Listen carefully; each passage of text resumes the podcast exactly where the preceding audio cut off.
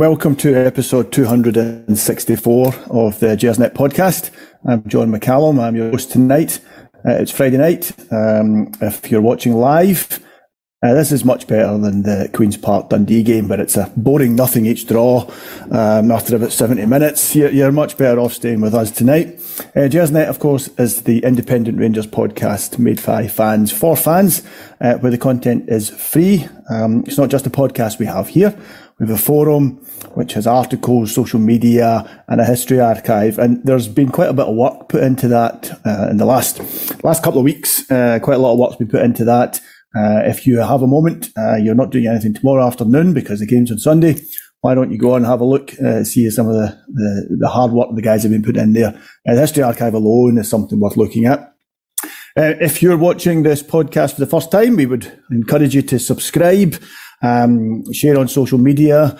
Uh, we've not got much longer of this season to go. Um, and as we said, this is 264. Um, the guys give up their time for this. Uh, and as I said, it's all free. So give it a go.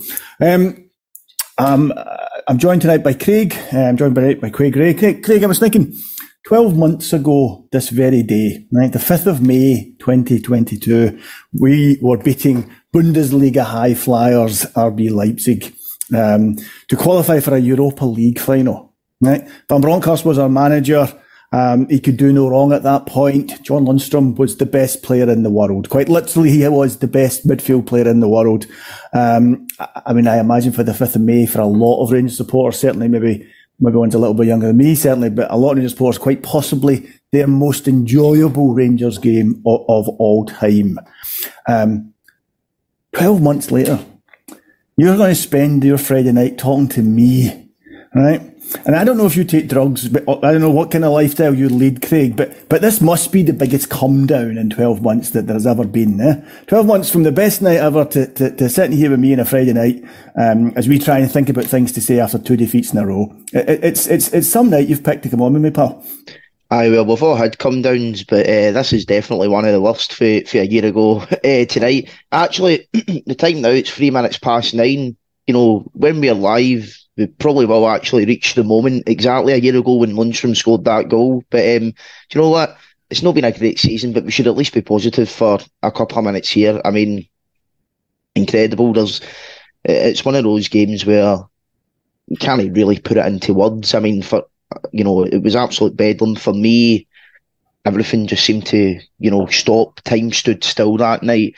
Um, and obviously, I know that the big moment of the game was Lundstram scoring, but for me, like the one moment was when Glenn Kamara scored that second goal. Um, and just as soon as uh, Scott Wright laid him off and the ball caressed his boot, like time just stood still and it just slowly crept into that bottom corner and it felt like it took 10 years to go in because like everything was silent, everything just stopped, slowed down and then just the noise. I've never heard any noise like that before in my life. There's there's three noises that I'll talk about as a Rangers fan. The first one was um, getting out of the car in Manchester in 2008, being met with a sea of red, white, and blue.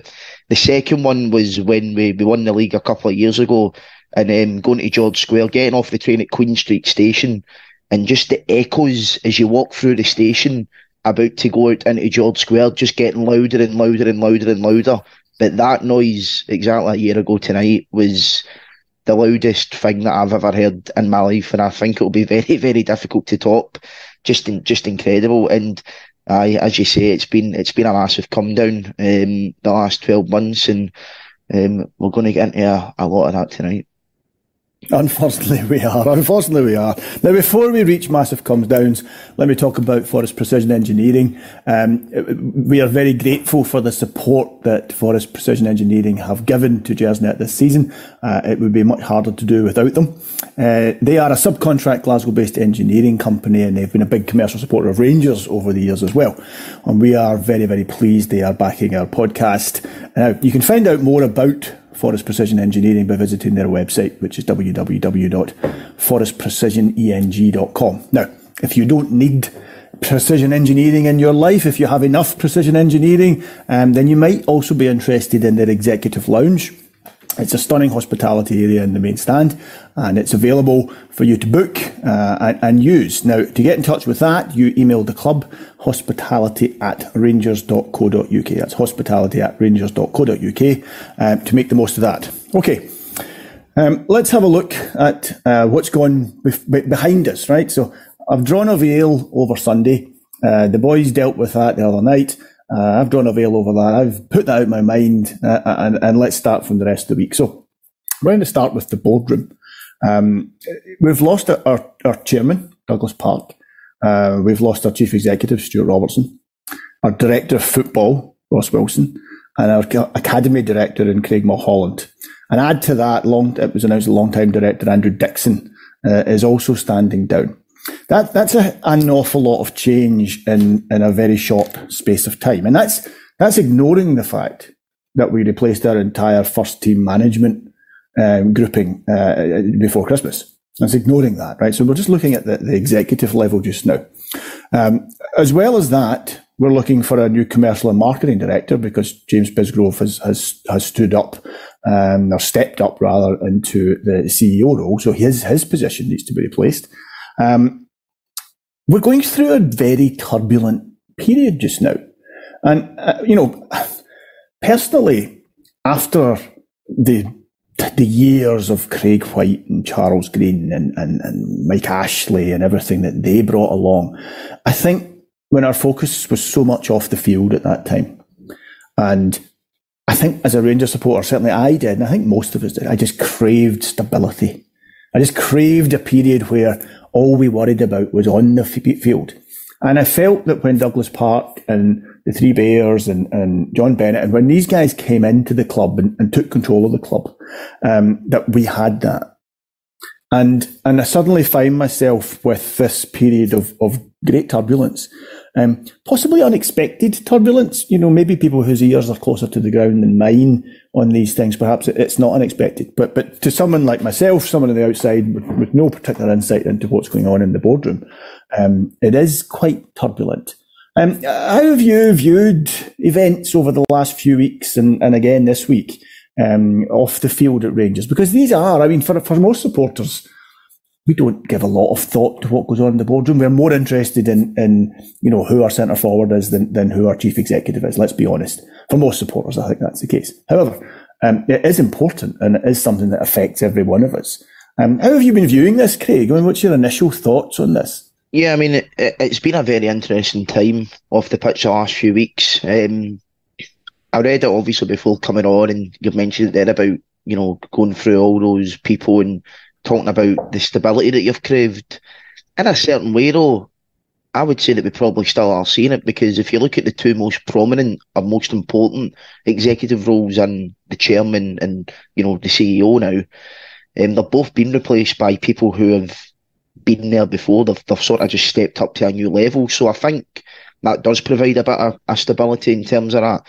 Um, yeah, definitely even, continuancy there. Yeah, that's not that's not a bad point. Even even you know with the whole director of football thing, Michael Beale, who's obviously returned to the club, been there for a good few years, he's effectively going to step up and become a de facto director of football. Certainly for the next, you know, for this window anyway. I, I think personally, what will happen is we probably will get a new director of football and probably towards the end of the year, maybe we have view to to January. But I just think right now, excuse me um, there's probably no point in bringing one in when Michael Beale's already done, you know, so much planning. And it could actually get to a point where if we go out and have a great summer um, transfer window, the club might just say, well, you're doing really well, Michael, anyway, without a director of football. What's the point in bringing one in? Um, that, that could happen as well. But I do think eventually we will have one. It is a, a very interesting time for the club. Um, and obviously the usual, um, we've got our, um, our chartered accountants and our um, professional lawyers in the east end of the city who, who will let us know that we're going bust because a few people um, have left the boardroom. Obviously that's not happening. Um, it's a time for change at Rangers, not just on the pitch but off it. I've kind of been talking about eras and stages when I've been on in the past, and I've spoke about players being part of a, a journey for the club that was to get us back to the top, you know, at, at least at one point, and then continuing to challenge time and time again. You know, we've got to that point now. Well, you know, we have been back in top, and we've got the facilities to be able to do it. Now it's a case of going out and doing it year in, year out, um, and not having any excuses, um, you know, as to why we're not winning trophies. Like this season, there, there is no excuses, in my opinion, for, for us not to win trophies. I mean, I know we have been dealing with a fallout of what happened in 2020, 2020 12. That's quite a few 12s. Um, we have been dealing with a fallout for that for a while. Um, but for me, in terms of the on field, um, you know, squads, maybe comparing us and Celtic, I think if you look at the summer of 2020, the recruitment signing guys like Roofe Hagi, for me, that was the first time that both squads were probably on a level playing field. Um, and essentially, you can't make excuses for, for no winning stuff after that. I think actually, if you look at individual players, if you compare them with the two sides, if they're no injured and stuff like that, I don't think there's very much within the two squads at all. I think you know they're both talented squads. Um, for me, the problem with the Rangers players is up here. It's mentally. Um, and obviously, it doesn't help when um, most of your players have been injured for, for the season. But it, it's an interesting time. I mean, you know, maybe. Do you, do you think? Sorry to cut across you, quick. Do you do you think that there's this is there's an element of, of and I use this word I mean this as a compliment. There's an element of ruthlessness just now at Rangers. Um, I, I, recently read um, there's, a, there's a book recently out there, a Revolution uh, Rangers, 86 to 92, I think it's called. Um, I hope I've got that, that correct. If you are interested, Frankie's Gersnet website, there is a review of the book written by uh, Halfwit, not the book, the review, um, which you can you can have a look at there. Um, the book's written by Martin Ramsey, and it's an excellent book, and I would recommend it to you. Um, but it it's it covers the period, um, basically covers the period where Souness and Smith came in, and their their first kind of four seasons, and up to Souness leaving. And the reason I bring it up is there's a really interesting anecdote in the book. Um, Lawrence Marlborough who was um, part of the, the Lawrence family, who for a long time had controlled Rangers. He staged a coup and, and took control of the club. And one of the first things he did was he brought in a chap called David Holmes, who, in the, the history of Rangers, and particularly the modern history of Rangers, is a figure that doesn't get anything like enough credit. And the anecdote he tells in the book is that there was a there's quite a famous Rangers Celtic game at Ibrox that season, the, the, the 85 86 season, a four each draw. Um, uh, uh, most of the people there thought it was one of the best games of football they'd ever seen. You know, a four each draw between Rangers and Celtic. Everybody left fairly happy um, in one of these games. And, and the anecdote he tells is that David Holmes was in the director's box and Jock Wallace, who was the manager at the time, came in with a beer in his hand singing the sash um, and, and basically looking for a party. And David Holmes decided at that point, that was the moment where he decided, you're leaving and I'm bringing somebody else in. Because we just failed to beat Celtic, who were down to 10 men in our own, in our own stadium. And that's not good enough for Rangers. And the feeling was that around the club, we had accepted being second best. And I wonder if that's what's going on just now. I hope that's what's going on just now. That um, perhaps there are now I'm not suggesting the people who've left accepted being second best, but perhaps there's a ruthlessness going on there just now, and and um, we're trying to remind some people that we, we won't accept being second best. We'll, we'll have to see. Um, it certainly is a, a, a, turbulent time off the field, um, and it will be interesting to see what, what happens over the next. I'm not sure I entirely agree with you about director football thing. I don't know if it's wise that Michael Beale performs that role, but. Like you say, it is what it is just now, I and I don't think there's too much choice. See, uh, on that, John, sorry about the, the ruthlessness. I think that's actually a really interesting point because, you know, for me, it doesn't come as a surprise that all of this changes happened as soon as we've had a new chairman in. Um, that, that cannot be a coincidence. Now, I don't have any insider information about what's happening in the boardroom. And to be honest, nobody does. I know people get WhatsApp messages off their granny's goldfish saying that they've, you know, they've spotted Donald Trump in the Louden and stuff like that and he's taken over. But um, nobody knows what's going on apart from the people in there, right? Um, and the rest is all is all hearsay. But yeah. to me, that cannot be a coincidence. And in terms of the ruthlessness and accepting second best, it's, it's a weird, right? I'm I'm 25, so I'm kind of in a weird period where I was lucky enough to have seen Rangers have success when I was a a boy, you know, under McLeish and Smith and stuff like that. And I've also seen us go down and now I've seen us go back and stuff like that. I'm kind of in between a sort of generation where you've got people that are younger than me who have only seen one successful Rangers team ever. And then you've got people older than me who have seen multiple Rangers team uh, successful teams and gone through that. And for the younger people, I think obviously they want success, right? I'm not saying that they don't, but it, it, it can sometimes be conditioned. You can be conditioned into thinking that you are second best if you've if that's yeah. all you've experienced. And you know, maybe with a lot of folk that are a bit older than me, I think a lot of them will probably look to the past as well and say, well, all right, we're not doing well now, but look at look at what we've done in the past, this, that, the next thing.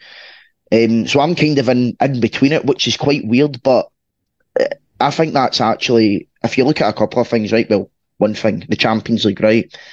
Why why is there a debate happening right now between what competition you would rather be in next season, the Europa League and the Champions League? Because I don't I don't understand it, right? For me, Rangers, we're Rangers, we should be in the Champions League every season. And for me, the fact that people are you know, not wanting to qualify for the Champions League because they're scared of getting hammerings. For me, that's not that's not what Rangers are about. We should be going into the, the Champions League. We're obviously not going to win it, right? But going in, giving it everything we've got, and and trying to do something decent. Um, and I just think that the amount of people out there that don't want to qualify for the Champions League, I think that kind of lacking ambition. Maybe that might sound a bit harsh. I know because I know people are saying it with the view that we can go on an extended run in the Europa League, but we've done that. You know, I, I, with the greatest respect, I don't want to be in the Europa League next season playing, you know, your Bragas and blah blah blah again. I want to be in the Champions League playing Man City, Barcelona, Real Madrid, Bayern Munich because we've not done that in years. Um, so I, I think there is maybe an element of, of people accepting second best and John Bennett anyway, you know, the guy as a massive Rangers fan since since he was young, um, you know, he knows what it means to be to be a Rangers fan and what Rangers are all about and bringing that success to the club. So I think going forward, you know, with him at the helm, I think we're definitely in good hands. And, and in James Bisgrove as well, I did tweet about it a few weeks ago. I mean, he's probably if you look at it, the most ambitious person in, in the boardroom and, t- and maybe forward thinking, if that kind of makes sense in terms of modernising things and, you know, um, taking Rangers off the field to a new stratosphere, which let's face it, um, whether you agree with all the, you know, the modern football stuff that he has brought in, he's brought in money. He's effectively wiped out the um, the commercial revenue that that um, gap that there was between us and Celtic in the space of about two or three years which is pretty incredible um, considering where we were. So um, I think we're in the right hands. It's a very it's a very interesting time to be a Rangers fan now, and you know hopefully going forward into next season anyway, it can it can lead to success. Well, indeed, indeed. Look, uh, let's move us on. Um, a couple of things I want to touch upon before I talk about the Aberdeen game. Um, Rangers women. So the ladies did what the men and the boys were not able to do in the last week and beat Celtic last night. Um, I, I, mean, it's a kind of more general question. Did did you did you watch the game, um, Craig? Uh, you know, has I, I, can't help but notice um, if you ever visit the BBC website or even listen to Radio Five, women's football in England now gets a higher billing than the Scottish SPFL. Uh, uh, on national, you know, on, on the national broadcaster, it absolutely does. Um, it, it's you know they'll they'll put their games on live, you know, radio commentary.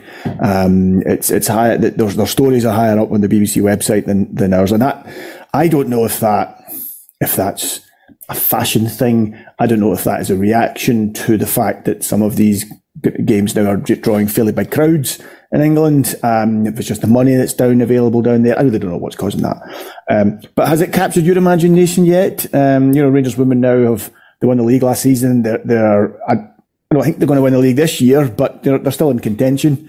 Um, you know, they're clearly one of the best teams in Scotland, as you would hope.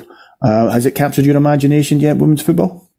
Uh, no, I wouldn't go as far as saying that, John. Um, t- t- to be fair, I did actually watch it last night, and it was actually good to, to experience an old firm one for the first time in a wee while. Um, it was some goal as well. Um, by Howat, it was a great, bad, was it? Was a, it was a great, it was a great finish. Um, Rangers played really well. Um, look, I'm not going to sit here and say that I'm a massive um, supporter and stuff like that of women's football and watch it all the time because I don't. I would be lying to the viewers if I said I did. Um, but the club have clearly invested a lot of money in it, um, and um, you know, obviously we're in the league last year. I think that if you look at sort of the Scottish league, you've kind of got Rangers, Celtic, Glasgow City, and then everyone else. Um, because the, the quality isn't that great. It seems up in Scotland anyway. Down south for England, it's you know, and, and fairness to them, they've done an incredible job of marketing it down there. Um, even in Europe, you know, I'm not sure it was a, I think it was a Champions League game between Barcelona and someone else. He sold out the Nou Camp, you know, 100,000 people going to see a, a game of women's football you wouldn't think that was possible years ago. So yeah, you wouldn't have thought that was possible twelve months ago. I don't think. Aye, um, well, exa- exactly. It's uh, it was crazy. Um, but no, I mean, I think the funniest part of uh, watching it last night was just uh, the perpetual victimhood coming from the Celtic ladies that they've obviously taken tips off, uh, off men's team for moaning about, moaning about refereeing decisions. Um, you know, um, were on brand. Uh, yeah. Well, exactly. You know, Fran Alonso sitting moaning about things. Um, he's been at Celtic for four years and won one trophy. So, was it the Celtic fans call it a serial loser? Is it? Um, we'll, we'll, we'll, see if that transcends, if that those views transcend to the women's team as well. Um, but nah, it, it, it was good kind of to get one over on them and, and just watching them moan and complain about everything. I mean, it was a foul. It was um, nice to see a victory. You know, it was, ah, it was a foul. A foul. I, mean, I mean, just moaning about nothing. Um, but I fair play to the ladies. Oh, um, Kathryn Hill as well. I know came on um, Gersnet a few times. She was solid. I thought last night as well. She had a really great game. And you know what? Fair play to the ladies for going out there and, and getting one on over over them. Absolutely. Yep. Um, staying with football through the week, um, the Youth Cup final. Um, I don't know if you got a chance to watch that. Uh, it, nobody, nobody enjoys watching Rangers at any level lose a cup final. They particularly don't enjoy watching Rangers lose a cup final to Celtic, but it was an extraordinary match. Uh, you know, it was really was. It was a ridiculous game of football at times. Um, you know, it, probably tells you something about the standard of player and, and the and the type of play when you get a, a six five um, as the final result but it was certainly entertaining if you can if you could ignore the the, the final result. Um, youth football at that level, it's not about winning. It's about developing players. I know that seems a strange thing to say, and I, I know there's people who probably don't agree with me. But actually, it's about developing players. It's about seeing is there two or three players in that team that can, because they're not all going to make it at Rangers. So is there two or three players in that team that can be nurtured, that can be developed, that, that can go on and have a career at Rangers. And, and that's what youth football is about. Most of those players won't. Most of those players will be playing in, you know, uh, League One and, and um, the Championship and what have you in a few years' time. And that's the reality of it. And that's absolutely fine. That, that, that you can have a good career at that level. Yeah. Um, but what you're hoping for is that a couple of them are good enough to make it at Rangers. Did anyone catch your eye? Any particular player stand out for you? Anyone you thought, oh, there's someone for the future? Bailey Rice, I thought he was terrific. Um, and you know, he came on against Livy at Almondvale um, a couple of months ago. Um, that was an interesting game to be at, where I was actually captured on the telly clapping in the corner after Roofe scored. Um, if you want to go and watch it back, guys. What, what was um, but, is, is it? What's the most remarkable part of that story? that, that that young lad had his debut, that you were caught on TV, or that Kemar Roofe played a game for Rangers um, in the season and scored. So Aye, and that's a good point. Actually, three, three, three miracles in a day. Um, nah, I thought I thought Rice was terrific. I thought some of his some of his passing was great. He's solid. Um, you know, and I think he's definitely one for the future. Zach Lovelace. Now, this might cause a wee bit of a wee bit of controversy. I went to the semi final um, where they played Hamilton and won 3 0 um, at Ibrox um, a couple of months ago. And I said at the time, Zach Lovelace for me, I've, you know, I've not, I've not seen much of him. I don't watch much of the, the sort of B team stuff because, well, it's not really um, accessible to be honest. Something that Rangers should probably look at in terms of maybe selling a season pass or something on Rangers TV or whatever. But I just felt with Lovelace in that game that he tried too hard. Um, I know the under 18s is probably a level down from what he's been used to with the B team. Um, but he was obviously he is obviously the standout player in terms of he is better than every single player on the park probably. Um, and I just feel that he was maybe trying too hard to do fancy things and just no focusing on the simple stuff. And I thought it was kind of the same the other day as well.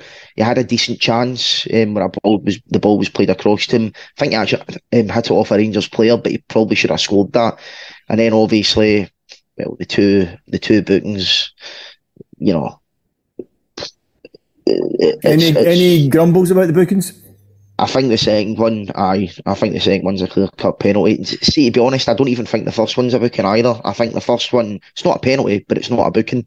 If that if that makes sense, because it doesn't dive. Um, yeah. But the second one, no chance. It's it's a penalty. It's a booking for the Celtic player. Um, the referee didn't have a great game. Ricky Foster didn't have a great day on comms as well. Um, I'm not just talking about his dreadful insight into the game of professional football, but the fact that the guy's there and he doesn't know he was getting the names of players mixed up and stuff like that, you can't have that. Yeah. Um, you know, I've done homework. You know, I've done commentary and stuff like that at, at uni for like St Mirren TV. You know, I'm not a St Mirren connoisseur by any stretch of the imagination, but one thing you do, even as a student, is you go in, you research your your subject matter and your topic and stuff like that. So if I'm doing that as a student, he's he's being paid to do that as a professional. There's no excuses for us, and he was about you know, two words away from calling a save code the other day. I've never, I've never seen a more sort of bitter former, former Rangers player. And that guy, oh, I, I tweeted about it last night. I mean, he cost us big time against Valencia, and I will never ever forgive him for it. Took a turn I wasn't expecting, Craig, but uh, you know what? I, I, can't disagree with what you said there. I know. Can't I'm moaning about tonight. Moaning about Ricky Foster you know, 13 years after it happened, but I'm never ever going to forgive him for that. Sorry, Richard. That's okay. I um I had a moan about Gary Stevens um, a couple of pods ago. I was on um and the cup final of 1989. And um, uh, yeah, a few folk I think were um, weren't too impressed that I was still carrying that particular um, a particular wound around with me, and, and um, suggested I maybe get on with it. Um, talking about getting on with it, um, time is, is marching on. Um, we've got a game this weekend uh, against Aberdeen at home. Um, you know, normally a game against Aberdeen at home at this stage of the season would be quite exciting. Um, but in a strange way, Michael Beale's been handed something that, that very few Rangers managers get. And that's five matches with not much at stake. Uh, you know, we're not happy about the, the circumstances that's that's happened in, but it, but it is what it is. Um, that said, we've lost two matches in a row, three out of our last four, which isn't it's not a great record for Rangers. Um, losing again to Aberdeen at home, that's not going to go down well with the support. You know, that's that's you know, he, he could play a team of boys on Sunday, but if we lose that match, you know, the support will let him know. Um, uh, how does Beale approach this game? What's what what's his take on Sunday? I mean, look, I, I will always maintain regardless of whether the games are meaningless or not, that at Rangers you play your best team every game. I do think it's kind of clear that Michael Beale isn't going to do that, given you know the press conference that he had earlier today, where you know Barisic is out, um, will Kenton Morelos play? We don't know. Um, Tillman's obviously went back to Bayern, which I think you know is that with a view to him not coming back. And actually looking at that now, I'm, i was thinking maybe a month ago we're assuring to sign him. Now after that today, I'm just like, I don't think we are, which I think is a shame. I, I still think we should sign him, but you know, I'm not the manager. He's expensive. I don't, I don't, he is expensive, yeah, but, ex- but, but but you know what? For me, I know the whole grumbles is that he's not done it against Celtic and stuff like that, which is fair. Uh, you know, I, you know, I don't I don't disagree with that, but the point that I will always make is Kris Boyd. Um, Kris Boyd didn't do it against Celtic, but you still needed Kris Boyd's goals to go and win a league. Malik Tillman in games against, you know, poorer opposition at Ibrox, even away from home, has managed to find holes there that, that no other player would. And his his goals and his goals and assist ratio is pretty good. It's one of the highest in the league. And he's only twenty as well, so he's got time to to develop. Um, so I understand the grumble that he's not done it against Celtic, but he has done it in big matches. I mean, scored the winner against USG, which got his five million quid.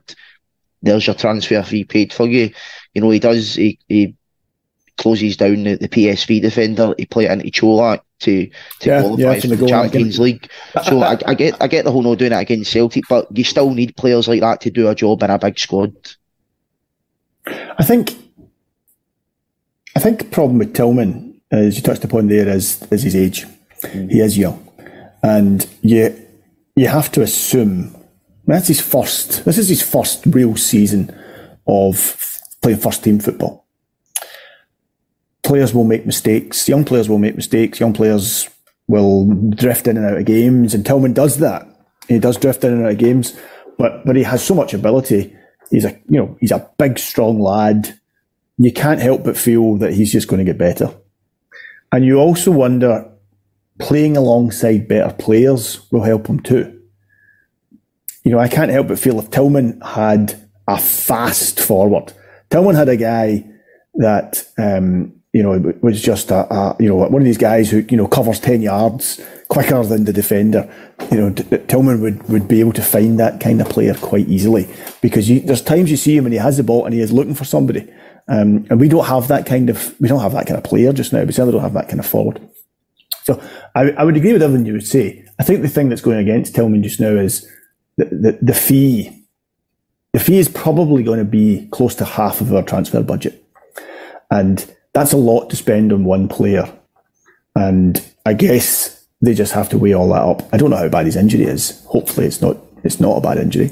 Um, spoke about Tillman today. He I felt he was he was talking Tillman up saying about his own personal relationship with Tillman and how good it was and that they had spoken. But he said an interesting thing. He said, you know, of course, it's not the clubs are speaking, and I've been speaking to Malik, but you have to remember that Malik has to want to do this too. Mm-hmm. He has to want to come. And I thought that might, there may be something there he's telling us. He might be dropping us a hint there that perhaps Tillman doesn't fancy another season in Scotland. That, that maybe Tillman thinks, you know what, maybe I, I, I would rather play in the Bundesliga. Or although although Tillman is American, he's really German.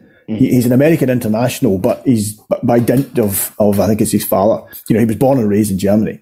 Um, and uh, you know, for all intents and purposes, he is a German, and I think he would probably be more comfortable there. I imagine he's got family and friends there, and I, I don't think it'd be a huge surprise if he chose to join Cologne or, or um, Frankfurt or Stuttgart or something. I, you know, I, I don't think that would come as a huge surprise. He's not going to get into the Bayern Munich team, but it wouldn't come as a surprise if he decided to, to stay in Germany. And I think that I kind of felt that maybe what Beale was was alluding to today um, in his press conference. Staying with the press conference, you said yourself, um, Barisic is definitely out. Uh, he suggested that Arfield and Kent are probably going to be out as well. Um, uh, in the press conference, he said both of them have, have been getting treatment this week. So uh, I, don't think it's going to come as a big surprise if, if the two of them don't play. Um, Jack's obviously out, out along with the, all the other long term injuries. So there's going to be changes in the team, enforced changes in the team on Sunday. Do you see any real surprises coming, Craig? Um, who do you think is going to step into the, these these spaces, or, or would you think it will just be the usual suspects? I think, and they obviously keep them in the press conferences. I think there might be a chance of Robby McCrorie starting tomorrow, um, which I suppose kind of would be a surprise because he's not played well for, for two years since uh, the Alashkert game. Um, or actually, no, it was the Celtic game. That was his last game because the Alashkert was a, was a Thursday. Um, Yeah. Two clean sheets. It's not a bad record for a Rangers goalkeeper. 100% clean sheet ratio. Um, but I, I would say maybe that would be be the big one. Hagi maybe could be in line for a start. I know he he was speaking earlier today be good to see Hagi. I think for me, I think these five games will, will be a good chance for him to maybe build up some momentum and fitness. I think, you know, with these five games, I know people are, are always going to say, well, use it to play the young guys or use it to play, you know, the fringe players, blah, blah, blah. I do get that, but for me, you still don't learn anything new about them. And I know we don't learn anything new about the players that have been there for years either, but I don't think that playing guys that are fringe players in, you know, games that don't mean anything you're going to learn a lot about them as well. I think Amad Diallo is probably the, the case in point. If you look at him, he done it quite well with Ibrox towards the end of the season when there was no pressure on him. Um, you know, and that's all fine and good, but you need to do it when when things matter. And unfortunately for him and his time at Rangers, he didn't do that. Um, so I think that's a good example. then even you know, yeah, he's gone on and had a cracking season this. Oh, he has. Oh, he has. English Championship. Aye, he has. Um, he has a he has a cracking player. Um, you know, would it have been better for us to get him in an eighteen month loan? I don't know. I just think that obviously the type of the reason why we signed him was effectively to try and I don't want to use the words replace Hagi because I know they're different players as such, but no, but, but, Hagi was one. have somebody of that style. Yeah, aye, I, I, I he was aye because Hagi was someone that you know that mostly played sort of on the right forward position, and obviously Diallo's a, a right winger. And he's, he's went on to have a cracking season. Sunderland is a great player, but there was obviously a question marks over whether he could he could do it at Rangers when when the sort of chips are down. I just yeah, it's very at Rangers you have to win every win every week, and at Sunderland.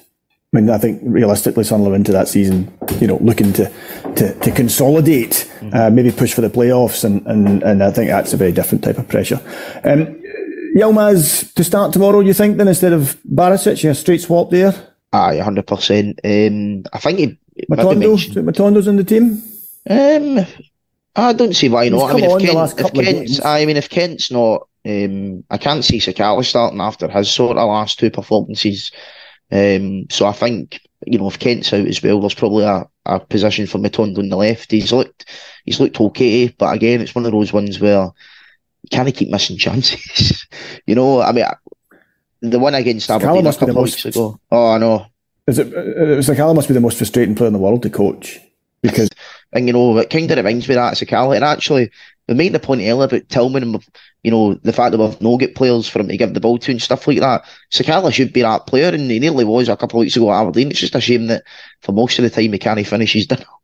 Um, but well, this is it. Yeah, I, I, I, I I love Sakala, but you know, I still think he's got a part to play as a squad player because he does provide you something, something different. Yeah, I, I think he does provide you something. what about. Matondo? Do you think Matondo's going to get a, a run in the team, or do you think? Um, I think I can't really see him being here next. I just don't think the Beale fancies him. I know he's kind of brought him on the last the last few weeks, but you know the fact that he wasn't playing the first sort of three months where you know we were needing to win week in week out.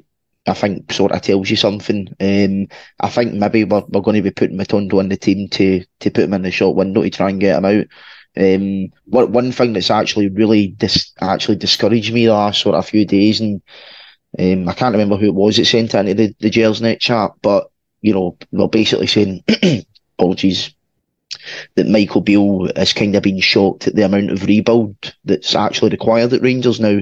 Again, we don't know if that's true or not. It could be somebody's granny's goldfish sending that, but um, it is an interesting point. I, I I posed the question when Michael Beale came in as the manager: Is he someone that's been brought in with a view to you know give him the resources for a full rebuild, or is he there to try and get a tune out of underperforming players like Kent, Morelos, Barisic?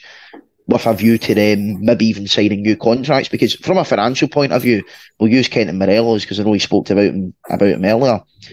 We can all say on paper as Rangers fans, like their time's up, blah, blah, we don't want to be here. But at the end of the day, it's going to cost money to replace him, whether we like it or not.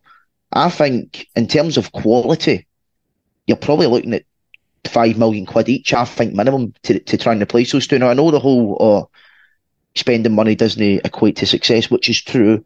But I think a five million pound quality player. So if you can get a guy for free, but he's really worth five million quid, but you've got him in a free because of his situation, that that's kind of what I mean. So it's going to cost money to replace these players, and I think obviously the Rangers board they would want them to stay on because you know they're their assets. If they've if they've got if they've got long term deals, they're still at a good age where we can where we can fetch some money for them, and that would obviously mean we don't need to go and spend big money to replace them. But that that's going to be something that's very interesting come the summer. Um, I, I've said my piece on Kent. Kent has Kent's form, and not just this season. Now you have to go back more than that. You know, Kent's form as as an attacking player Mhm.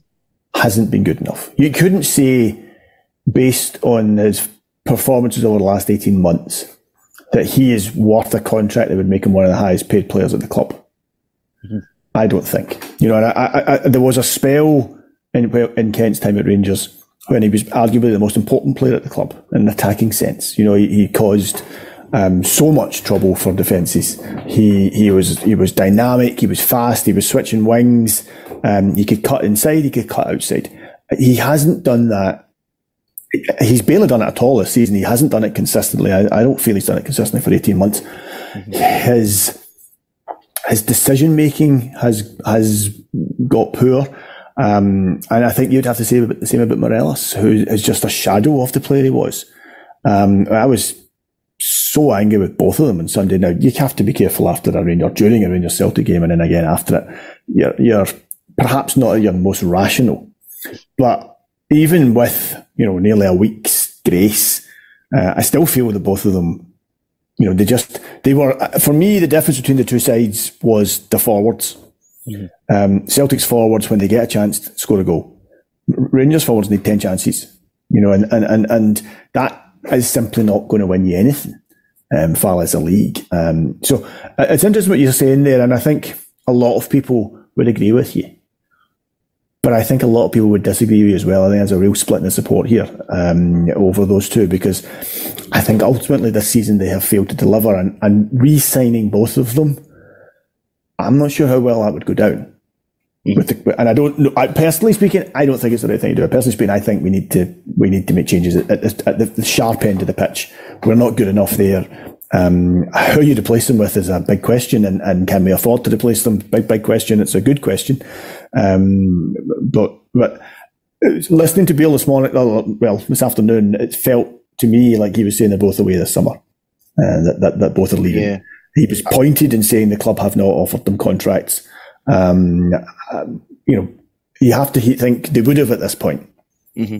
If they wanted yeah, to stay, they would have offered them a contract. They would have had a conversation with them. Yeah, I think um, I, I can't see it happening to be honest. Um, and I, I yeah. I don't. I don't want him to be here next season either. But one thing that, that I will say though is that you know we should not be afraid of change at Rangers. It is a time of change right now, but we need to change because yeah, how bad things have been. I mean, case in point across the city, you know, keep mentioning them, but that's what you've got. That's what you do in the city. Do you know what I mean? That that is the only the only sort of comparable thing that you can look at.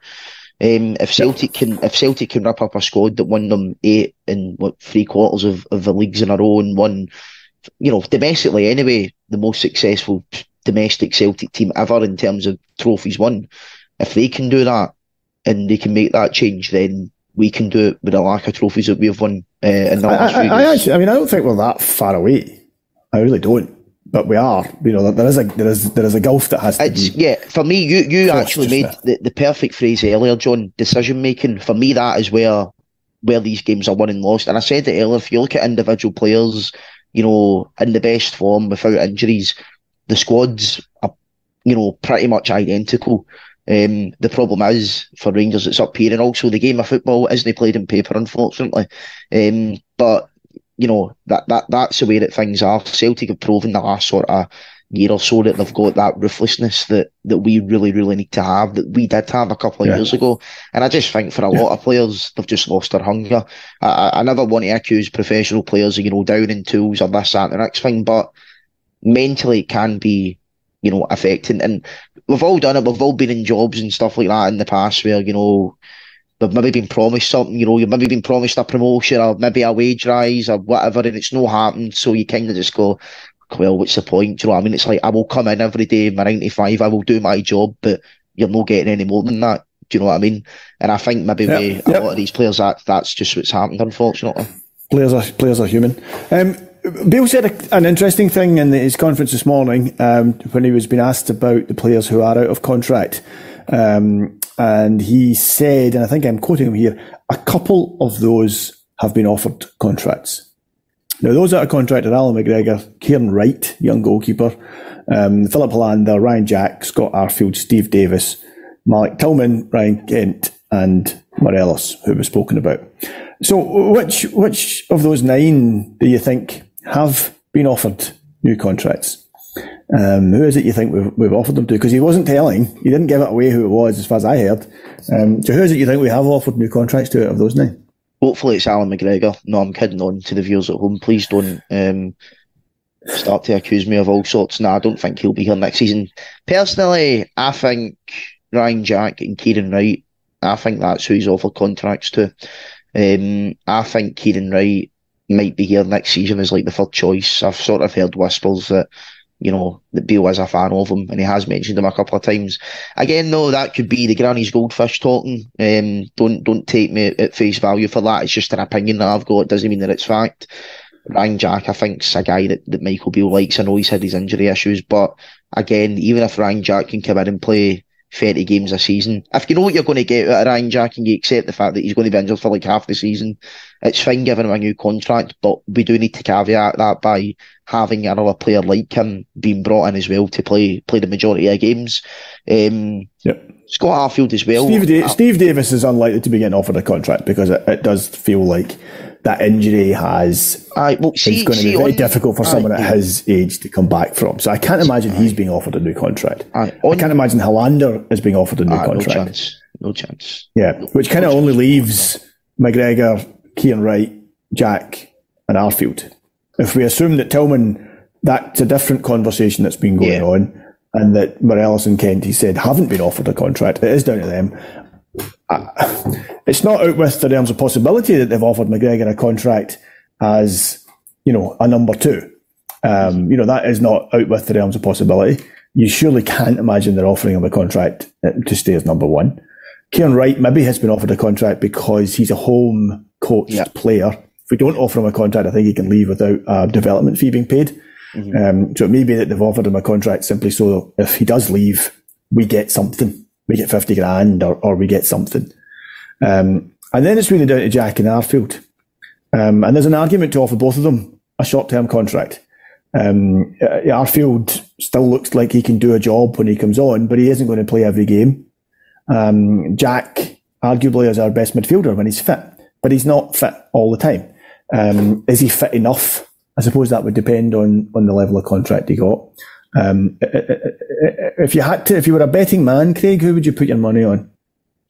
I think I think Jack and Wright is the ones that he's offered them to. But you know what, Scotty Arfield, I think we, I really think we should be offering him a new deal. I think it would be be crazy not to do that. To be honest, I mean, I, I love Scott Arfield. Um, I think he's cracking, and I know a lot of people will say the whole well, we've not been successful the last few years and stuff like that. We can't keep rewarding failure. But I mean, when you look at it, when has Scott Arfield actually failed for Rangers in a in an individual sense? I mean, you can count on one hand the amount of bad games that he's had for Rangers, and even then, he's given it his all every single game. It's maybe ironic that we're talking about it now because he's given the fact that he's, you know, probably injured tomorrow, but he's never seemed to be injured. He's always fit. He's a great professional. He's a model professional, and he loves Rangers. He knows what it's about. Um, he's been here for, for success and failures, which arguably is, is maybe a wee bit better than someone that's just been here through success or just through failure because you've got that balance. You know what it's like to be second, but you also know what it's like to be first. Um, and I think having someone like him at the club would, would be great. I think he's had a bigger role this season than what we thought he would. I think if you look at maybe the, the, the sort of September, October time, he was actually one of the main players because of the amount of injuries that we had. Um, he starts and scores against Liverpool in the Champions League. Thought he was he was pretty good that game. Just a shame that the defence weren't they? Um, but I think he's a cracking player, and you know, I, I think we should be offering a new contract. You hear the stuff about you know maybe it would hamper the likes of Alec Lowry's development. I don't really subscribe to that because firstly they're different players. Secondly, as well, if you're a young player, and Michael Beale spoke about it earlier, you need to have the hunger, the attitude to say, I'm going to take that jersey off you. So if you've got someone like Scott Arfield there, that should only encourage Alex Lowry to go and say, I'm taking that jersey off you and, you know, you can retire next year. Steve Davis, I know you touched on him, but an interesting point about him, he's never really been injured when you think about it. This is his first big injury. Um, and he Yeah. did an interview a few months ago saying that he hopes that he's not finished. So whether that's with us or not, I don't know. But Craig, I hope I'm not finished. But the simple truth is, I am. Listen, Um, see with Steve and- Davis, but you never know. That guy, you look at the website and stuff like that. We've all put our favourite current players. He's he's mine. He's he's a Rangers legend. He's Yeah, yeah. he is, Yeah, he's, I the like most, he's, a, well. he's the most model professional. I think like you you will- you will ever meet. Um, uh, it would be a real shame Retaining him in a way, coaching role, something like that. But That would be great as well. I Who hopefully, knows? hopefully, he knows? stays in But I some just capacity. couldn't see it. But Yeah, I'd I- I I'd give him. I'd give him a lifetime contract anyway, just because I love him that much. But Um, hopefully, do you know what? Hopefully, I feel, I feel you may have failed your your um, interview for our new director of football um, there with well, promise of a lifetime contract. Listen, I probably listen. I've probably passed it because the guy's injured and stuff like that, and I'm offering him new contracts. That's I wanted, so I think I passed it. listen, very quickly, uh, time is running out. Um, tomorrow's, no, not tomorrow's match, Sunday's match. Um, Aberdeen are in, are in, great form, having had a, a having had a, a, probably the worst result in their history earlier this year. Um, they, they've obviously made a managerial change. Um, uh, they've not lost a game since um, ex ex Rangers youth player Barry Robson took uh, took charge there. Um, they obviously beat us at Pittodrie a couple of weeks ago. Robson was made full. T- uh, he was given the job on a permanent basis earlier this week. Um, surely that means that we're going to gub them on Sunday now. Um, the Aberdeen players who were clearly trying their heart out for him, so he got the job. Now he's got the job. They're going to sit back and rest. This, we're, we're going to take four or five off them on Sunday. Surely that's the, how this is going to go. Uh, what kind of match are you expecting? Uh, what should we what should we expect from this? Aberdeen were up. I think it was the worst Aberdeen performance I've ever seen uh, against Rangers earlier this season from them. Uh, I could not believe how poor they were. It's the same players that were there at the start of the season that were absolutely garbage that are now unbeaten. So it shows you it underlines that point you made about how much of this is mental, how much of this is in the head. And Aberdeen's a perfect example of that. What kind of game should we expect on Sunday? Um, anything we should be looking out for as we before we wrap it up, mate? Um, like Aberdeen, Barry Robson. Um, it's going to be the usual for them, isn't it? It's the biggest match of the season. Um, trying to force a, a rivalry on us Rangers fans. And look, there is a rivalry there. We we get it. You know, both clubs don't like each other, but the simple fact is that we are their biggest rivals, but they're our second or third biggest rivals, maybe depending on how you view Hibs um, as well. So. Look, I try not to view Hibs anytime I get the chance. I know. I just, I just don't like them. But so, um, like, it be a tough game? I don't know. Maybe I think what could maybe not work in our favour is the amount of changes and stuff like that that's going to that's going to happen put it, to put it bluntly, I really don't want to see Aberdeen finish third and get guaranteed um, European football. Um, now, the caveat to that is, though, if Aberdeen do finish third and Inverness somehow manage to win the Scottish Cup, they wouldn't get European group stage football and they would have to go through the qualifiers. And with Aberdeen's recent history in European qualifiers, we know how that's probably going to end in, in the summer. But, you know, yeah. uh, I, I just hope we can beat them. You know, we need to we need to face facts. And Sunday, the league's probably going to be going to be secured um, with them on the other side of the city. Tynecastle. Oh, I've got faith in Stevie Naismith. I think he's he's he's winding those Hearts players up all this week. He doesn't want Celtic to win the league when he's there. Ah, but then again, do you want do you want Celtic to go and win the league at Ibrox? Because we're going to need to go and beat them next week if, if that does happen. But you know, maybe, there's all the incentive we need. Well, that's a good point actually. Um, but in fairness, I've already went through one one season where Celtic could have won the league at Ibrox in, in 2012 and won 3 2. And as much as that was a great day supporting the club, I don't think um, mentally I could take that again um, because that that would kind of be. Let, let, let's be on, let's be let's be honest here, and I, I said this last night. I mean, these Celtic fans are winding us up probably more than what they did ten years ago. Um, so and, and to be fair to them, I, I would call this season, obviously, if they were to go and win a Scottish Cup, a proper treble because, you know, they've obviously beaten us in the league and they've beaten us in both cups as well. So if they do go on and win it, you, you can't take that away from them. Um, there's not the usual, oh, well, you couldn't beat Rangers to win any of the cups because they've, they've done it in every competition. Um, but there is one game left. Anyway, enough talking but, about Celtic, Craig. I know, you're, I know. You're, you're not it's Friday. We've got a coronation tomorrow. Let's be positive.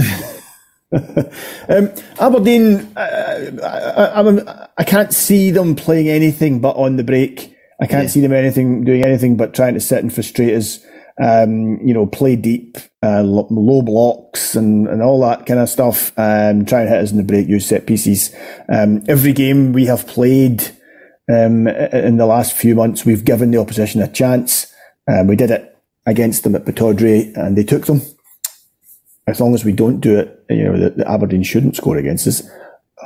I don't know. Be interesting to see how we react to the, the, the last the last two games, which have obviously been setbacks, particularly Sunday. Sundays was a sickener. I did feel actually a lot. Most of the team gave everything. just they just came up short. I don't think there was a lack of application. There was just a lack of ability. Yeah, in certain areas of the park. Uh, rather than that, and I think that I think that the effort was there, and I, I, just worry what that might take out of us. But we'll see. Aberdeen, I, uh, I, uh, think once the crowd get going, once the Aberdeen fans start annoying us and singing their horrible songs, I suspect that there may be a reaction from the, the, the players, and actually it might end up being okay. Right, we've kept Frankie back. We've been on nearly an hour. Um, so I'm going to wrap it up uh, if if that's okay with you, Craig. Um, so I just want to remind everybody that uh, the podcast is also whenever you're watching it just now, it is also available on a variety of platforms: Acast, iTunes, YouTube, Castbox, Stitcher. And Spotify. Um, we have, in fact, yep, Colin Armstrong, David Fraser, and Chris Jack will be on the pod on Sunday night to dissect the Aberdeen match um, talk about any other directors who might have left the club between now and then, and probably have a good old moan about my Jers. And knowing them, they'll probably have 10 minutes talking about juniors football as well at some point.